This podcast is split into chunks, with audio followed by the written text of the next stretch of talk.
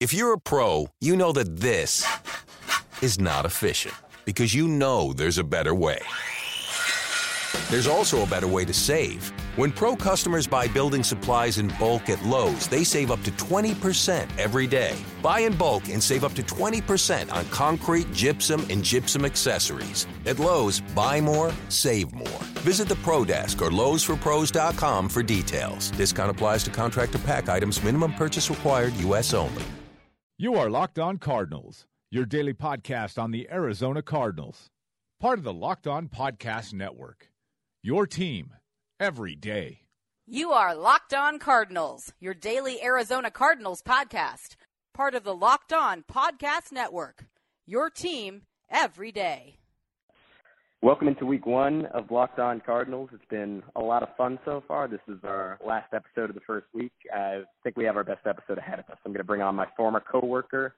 That's what you want to call two unpaid people working for an on-campus sports show. The editor-in-chief over at Cardinal Source, Kerry Crowley. Kerry, how's it going? Gavin, it's going great. Thanks so much for having me today. Looking forward to it. Yeah, of course.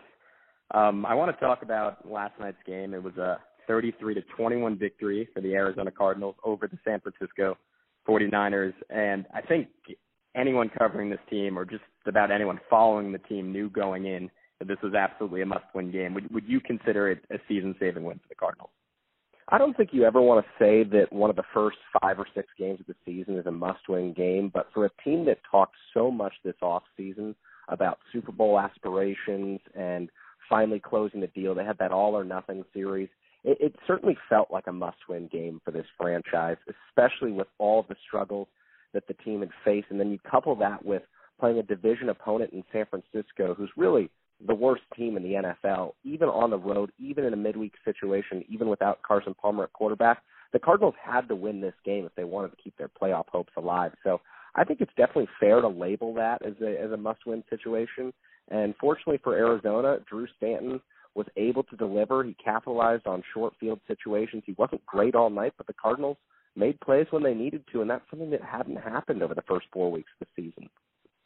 Yeah, I definitely agree with you, and I think it was they did exactly what they had to do to win. They needed a dominant effort from that defense, and for the most part, they got it. Calais Campbell became only the second player since 1982 to get two sacks, a pick, and a safety in the game. Marcus Golden had another big sack. He's now leading the NFL in sacks, and then Drew Stanton. It was exactly what you said. It was a guy who didn't really have a long track record of success in the NFL, but was a veteran, a guy who Bruce Arians really liked throughout the entirety of his career, and when he had to, he made big plays down the field to Larry Fitzgerald. So let's let's get into that defense a little bit. I, I mean, I really. Oh yeah, go ahead. Oh, you cut out there for a second, so I thought that uh, you were finishing up. But I, I think it is important that we touch on the defensive line and the play of Golden and Campbell last night because that was really the difference in the game for Arizona. When you look at two weeks ago in Buffalo, just how the Cardinals got manhandled up front by a Buffalo offensive line that hadn't established anything on the ground to this point in the season. That was really a demoralizing performance. And Calais Campbell is a guy who spoke in the offseason said this is the most talent this team has ever had. It's the most talent he's ever been around. The championship window is open for Arizona. It's almost absurd to have two sacks, a pick, a safety in the same game, and to impact the game that much. And then Marcus Golden, I mean, you can't say enough about what he has meant to the Cardinals this season. They go out and they they bring in Chandler Jones from the New England Patriots, and all along from the start of the camp, training camp, we over at Cardinal Source have been saying that Golden is the better overall player because of what he's able to do against the run, and he sure was great against the run last night. But against the pass, two sacks.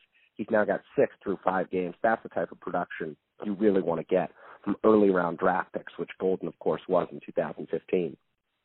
Yeah, and I also want to take a look at that secondary. I think that was the unit that was really considered the strength of this Cardinals defense coming into the year. And obviously, Tyrann Mathieu wasn't necessarily the dynamic guy he was last year before suffering that traumatic knee injury. They moved him back to cornerback for this game, and he really came out and had a big effort from that nickelback spot. There were moments in the first half where he struggled, but he stepped up where he absolutely had to. And then Patrick Peterson remained dominant. I think that cornerback – combination really kept Blaine Gabbert from ever getting going. Of course, Blaine Gabbert usually does that for himself, but 162 yards on the night, fourth time in five games, he was under 200 yards.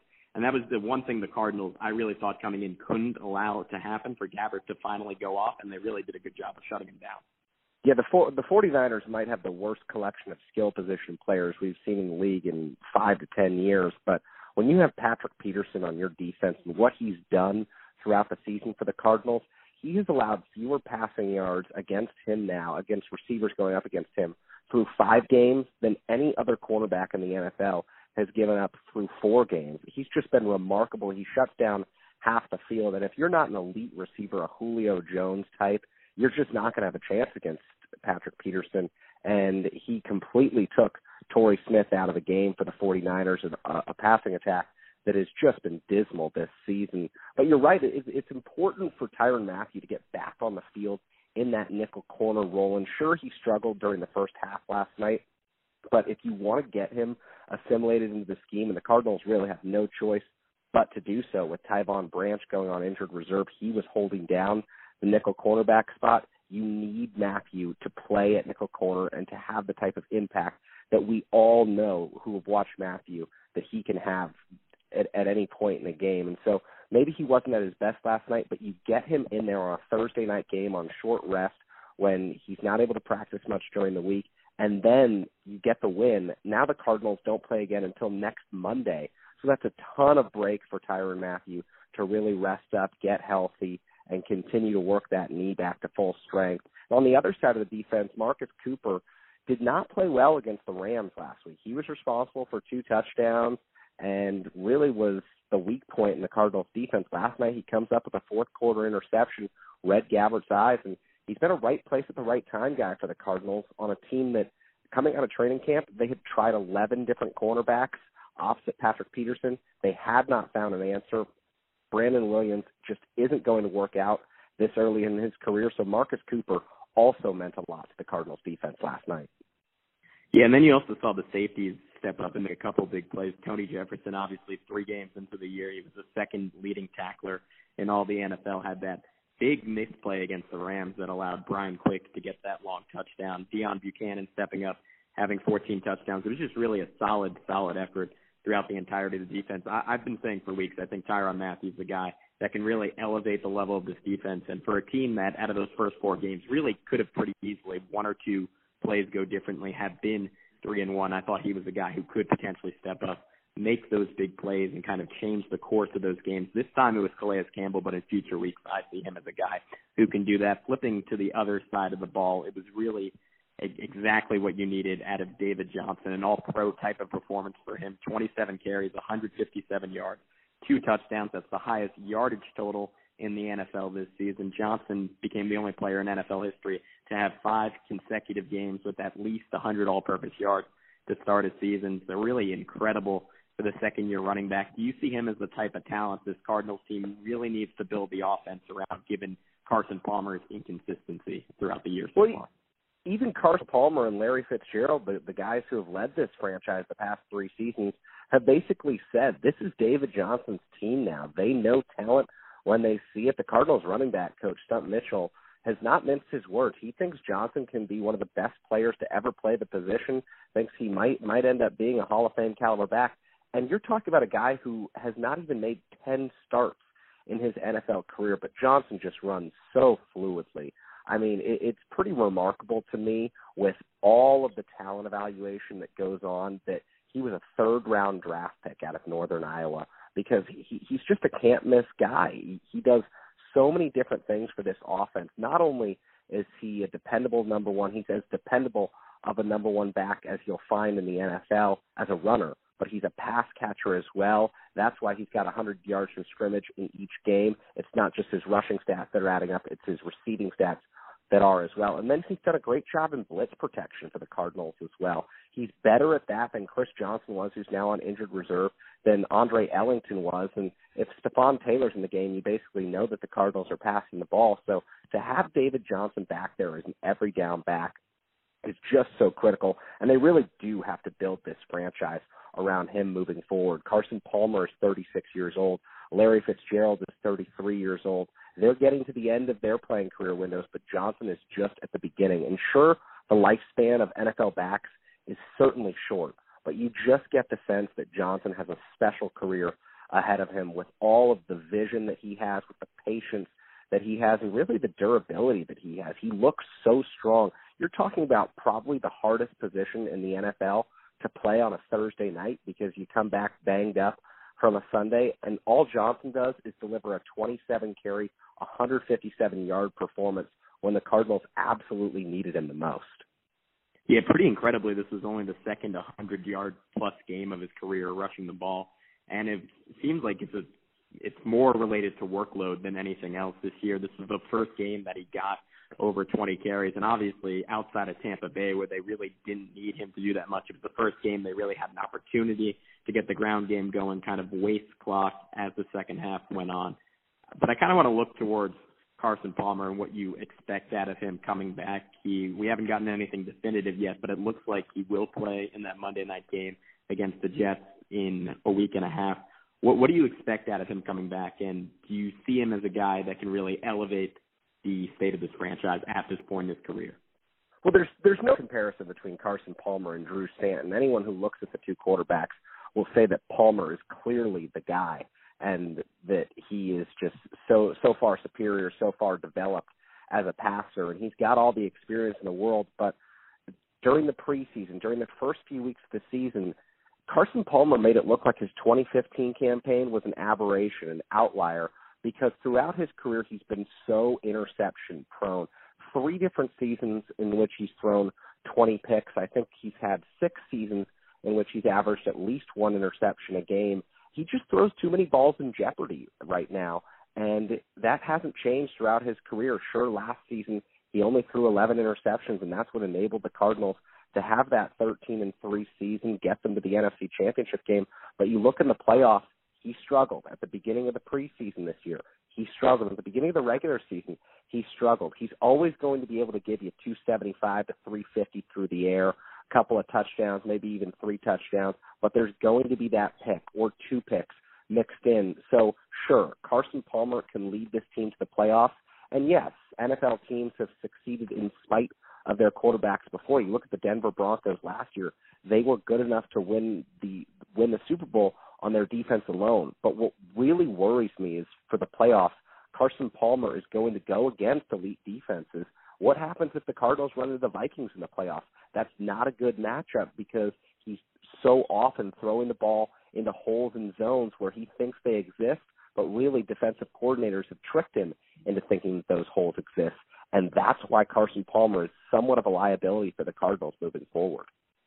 And I'm not sure how this actually manifests itself, but I think it's kind of what we've talked about about committing to David Johnson as the focal point of this offense. It has to be all about using the run to set up the pass, particularly with the offensive line being pretty solid run blocking, but generally poor in pass protection as this season has gone on. That being said, I think they took a step up despite both Evan Mathis and Mike Iupati being out for a pretty significant portion of this game. Drew Stanton only sacked once. Obviously, it was a conservative game plan, and Stanton didn't take a ton of shots downfield. He was more willing to throw the ball away and not put it in jeopardy. That being said, would you consider this a step forward for this offensive line, and how does that open up Palmer's game going down the road because for my money, I thought he looked nervous basically that whole Rams game and he was seeing rushers when they weren't even there and that was affecting the throws even when there wasn't actually pressure coming. It's it's it's really hard to tell uh when the Cardinals go up against a team like the 49ers because San Francisco had lost NaVorro Bowman, its best defensive player, one of the best defensive players in the NFL. It was its first game without Bowman. Then the 49ers lose DeForest Buckner. He's unable to play. So you're going against a team that is just so depleted. But yeah, the Cardinals' offensive line had a much better game. Iupati was dominant when he was in there as a pulling guard. I mean, he was opening up holes for David Johnson and just was a game changer uh, in in the run game, especially on outside zone plays. And then Evan Mathis is a great run blocker, but Evan Mathis is going to struggle with injury issues throughout the season. He's the oldest offensive guard in the league at 34 years old, so you're not really sure what you're going to get there. Remember, DJ Humphries is still a first year offensive tackle, second year in the league, but first year starting, first year playing because he basically took a redshirt season last year. And I'm still not sold on AQ Shipley as this team's center. Sure, Shipley is able to identify calls at the line of scrimmage, is really lauded by his teammates for his preparation skills and his uh, ability to dissect defenses. But at a certain point, Lyle Sendlein was able to do that for the Cardinals in previous seasons. He just wasn't as athletically gifted of a player up front. So that's that's some reason to make you nervous if you're Carson Palmer in the pocket. And we know that he's had a couple ACLs in the past. He's had those injury issues. I, for me, I don't think Carson Palmer's biggest struggle is with pressure. I think it's with trusting his arm a bit too much and not being able to dissect complex looks from defenses.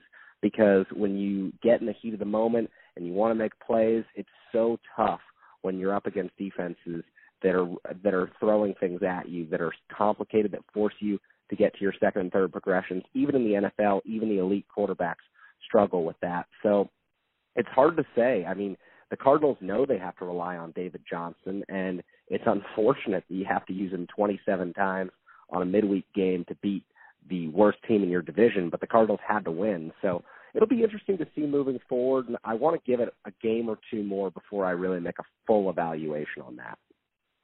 Yeah, I tend to agree with him. I think it's kind of a situation where he's enabled by all the talent they have at wide receivers. When you have guys like Larry Fitzgerald, John Brown, who regressed a bit this week, mostly due to quarterback play, and then a guy like Michael Floyd has been inconsistent but has a lot of talent. It almost enables Palmer to take those shots downfield and be aggressive and not think as much as most NFL quarterbacks do and just trust a receiver to go up and win a battle downfield. But that's, as you said, kind of been backfiring on him because he's gotten so reliant on it and so reliant on using that deep game to set up every other facet of this offense. It just never really seemed totally sustainable. And you were right about last year being an aberration. And if he took any step back at all, that passing game suddenly wasn't going to look so dynamic. And I think that's exactly what happened. Given that, though, what do you see as the long term upside of this Cardinals team? Obviously, came into the season widely considered a Super Bowl contender, if not one of the two or three favorites in the entire league.